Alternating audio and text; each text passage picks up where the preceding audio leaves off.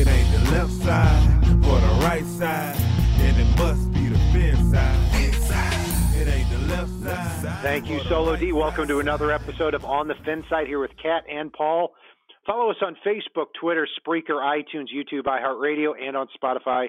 Check out our merch store on thefinside.threadless.com. Here we are on NFL Draft Week, and Paul and I are continuing to go through position by position. And here we're talking about the interior defensive linemen here. So the defensive tackles, that they may blend into some other conversations because sometimes it's hard because defensive tackles can play defensive ends in certain fronts, defensive ends can play linebacker. You know how that whole thing goes. But this is a stocked defensive tackle group here. I mean, right now, as we're broadcasting this and, and taping this, Quinnen Williams is projected to be a top three pick. And at this point, too, I don't see Ed Oliver getting out of the top five. I mean, the Bucks are very interested. The Jets are being projected by Daniel Jeremiah to be taking a look at at, at, at uh, excuse me Ed Oliver too. It's starting to look like a pipe dream that he falls to the Dolphins at that 13th spot. But you are starting to see players like Christian Wilkins from Clemson, Dexter Lawrence from Clemson, Jerry Tillery from Notre Dame, and Jeffrey Simmons from Mississippi State falling to the Dolphins at 13 or even being options in trade down for them.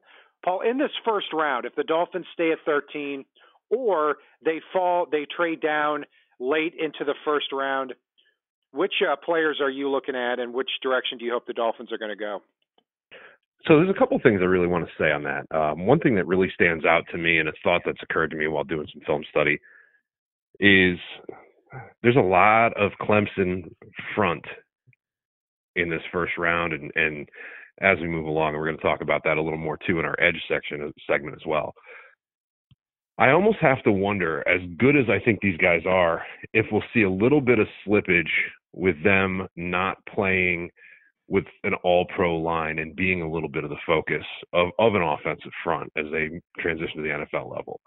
So that should be intriguing to see. Uh, I, I'm not 100% sure that all of them are going to shake out, and that scares me a little bit. For me, too, one of the things that I like is the defensive tackle class is insanely deep. I mean, there are impact players up and down the board. I'd almost prefer, as much as I like some of these guys in the top end of the draft, that Miami look at the edge position or the offensive line position and fill a defensive tackle that rotation later in the draft because they can get some really talented players as we go along. Yeah, I think you could do it either way. I mean, at 13, you can fill that need with a player like Christian Wilkins, or you know, it might be a little bit too early for Dexter Lawrence or Tillery or Jeffrey Simmons, but you could certainly trade down and still get one of those players. Uh, or you can do what you said and take a look at a few players a little bit later in the draft in the third or fourth round. I think you can do that too. You know, you remember about 10 years ago, the Dolphins drafted Kendall Langford in the third round. He became a 16 game starter. I think they're looking for a similar hole filler at that spot. So there are a lot of different ways that they can go at defensive tackle in that this three man front. But circling back on the top group, Christian Wilkins expected to go somewhere in that 10 to 15 range. Incredibly mature, productive, improved every year there at Clemson. A very a very safe pick. I'll actually go back to something that Simon Clancy said, who has the Three Yards Per Carry podcast. Is he's the Minkah Fitzpatrick version of a defensive tackle pick this year, and that's exactly right. Very safe guy, very good pick there. I wouldn't be too overwhelmed with him though. I mean, I, I hope the Dolphins do end up having somebody fall to them, trade down, or go offensive line as opposed to that. But Wilkins is a consideration, very popular to the to the Dolphins here in mock drafts. Dexter Lawrence, his teammate, a freak. I mean, 342 pounds. He runs a five flat, 36 bench press reps.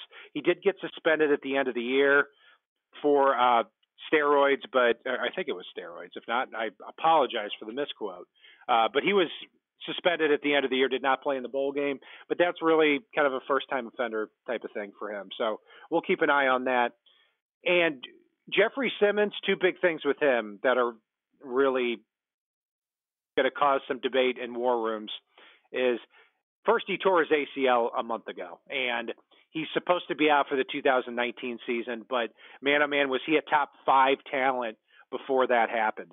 And secondly, there's a bad video of him um, getting into a fight when he was 16. He ended up hitting a girl. It's not pretty to look at.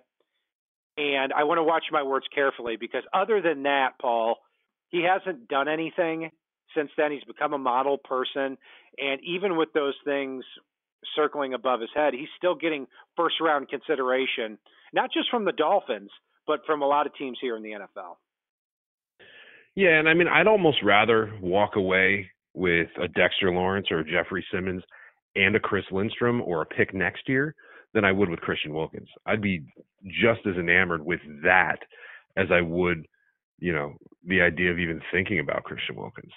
As much as I do like the player, I just don't see a drop off when you look at Dexter Lawrence and Jeffrey Simmons.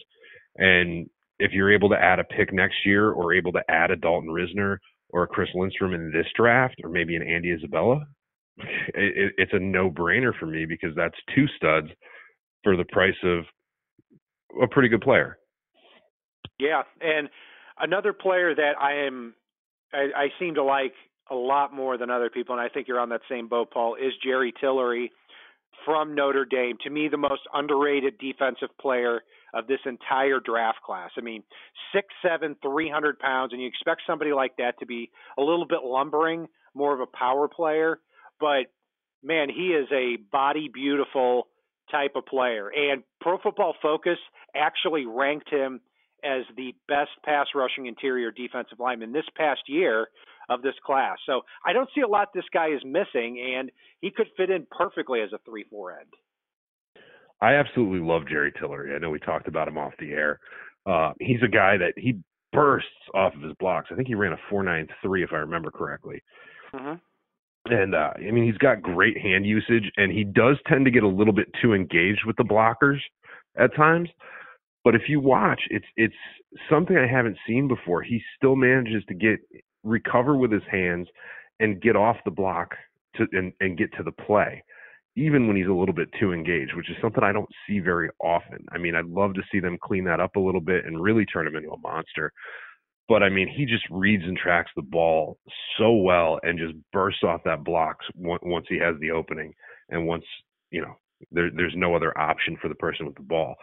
I would have called him the most underrated, but there's another guy that I absolutely love that's down at the tail end of the draft, possibly even undrafted. I know I talked him a about him a little bit when we did our seven round Dolphins mock, but PJ Johnson, the JUCO transfer out of Arizona, they were really disappointed that they don't have him coming back this year to be the anchor of their defense as a whole. And as good as he was in the middle, he was even their defense was even better when he went to the outside. I mean, the guy moves like a linebacker at defensive tackle and is just scary good, but he's under the radar a lot as a JUCO transfer with one year. Um, so that's mm-hmm. that's another guy I absolutely love, and he's another physical monster at six four, three twenty five. Yeah, somebody to keep our eye on eh, there in the later rounds because, like you said, he is unheralded, but he does pack a lot of talent. I, I have liked what I've seen out of him too. The Dolphins need some big bodies up front there. Going back to the first round, I mean, we've talked about eh, really seven defensive linemen that we are comfortable taking either a 13 or in a trade down scenario there. And then so you get to the second group of defensive players. One guy I'm not too high on is Dre'Mont Jones from Ohio State. I think he's a fine player. He was great at Ohio State too. I mean, this past year, eight and a half sacks, 13 tackles for loss.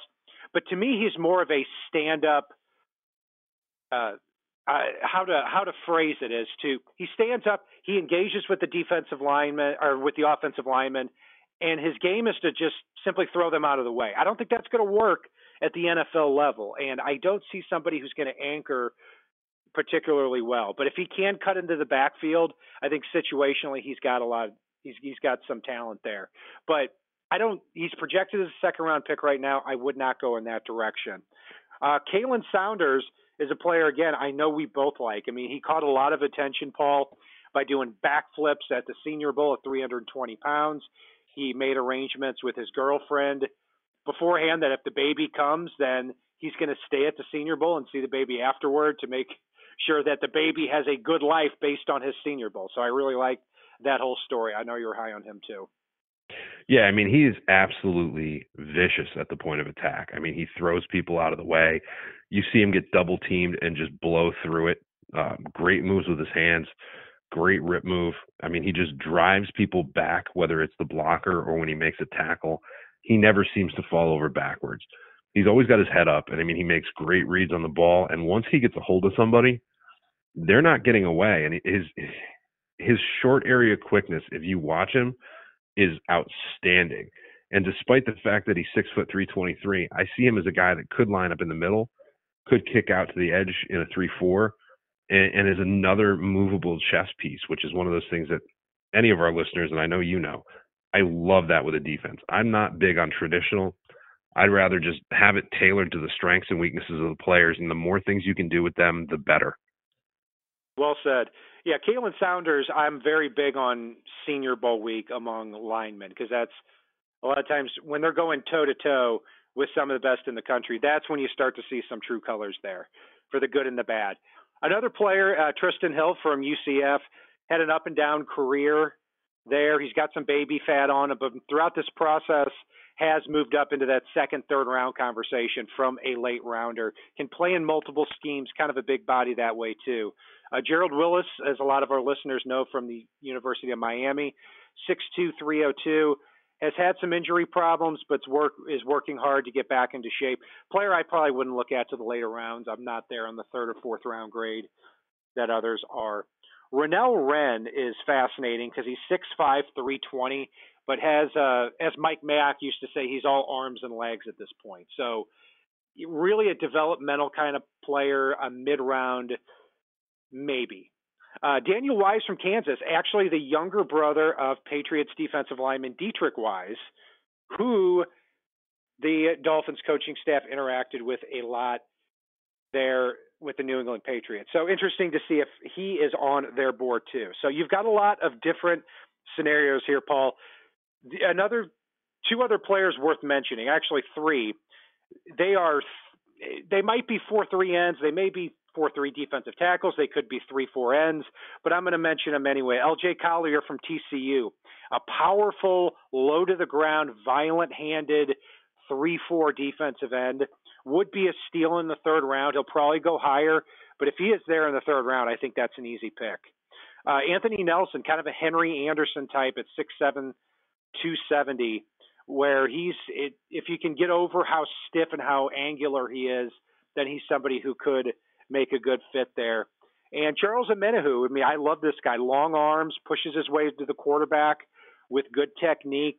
Could be a steal late in the third round too. So it wouldn't surprise me either, Paul. I mean, with all these names that we're talking about, if the Dolphins double down on offensive linemen in the first two rounds, double down on, you know, defensive line and edge in the third and fourth round.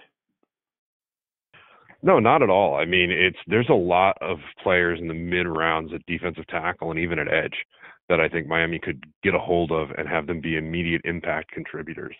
This draft is absolutely stacked, and if you look at Chris Grier's free agency plan, it looks like this is exactly what he was staring at when he when he made it. So kudos to him. And that will do it for our breakdown of the defensive line, specifically the defensive tackle position, as we continue approaching our way to the NFL draft. Follow us on Facebook, Twitter, Spreaker, iTunes, YouTube, iHeartRadio, and on Spotify. Check out our merch store too on thefinside.threadless.com. If it's not on the right side and it's not on the left side, it is on the fin side. Solo D, take us home. It ain't the left side or the right side, and it must be the fin side. Inside. It ain't the left side or the right side, then it must be the fifth side. Listen, Dolphins fans across the land all tuning in to see what Brian Cat